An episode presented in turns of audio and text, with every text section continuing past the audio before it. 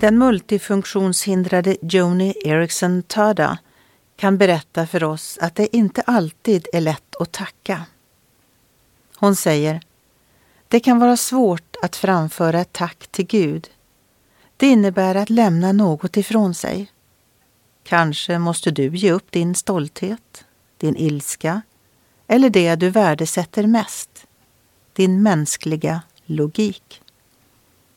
När vi lovsjunger blir vi tvungna att bära fram våra ord på ett konkret och precis sätt, även om vårt förnuft säger att Gud inte har den minsta aning om vad han gör.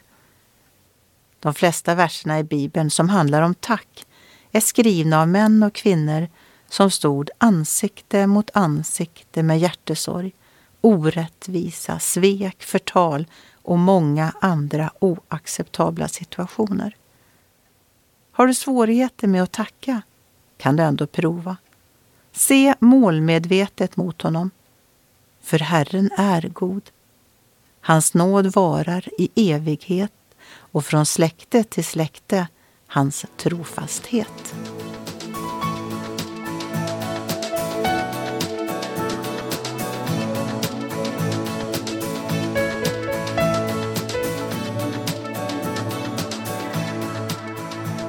Ögonblick med Gud producerat av Marianne Källgren, Noria Sverige.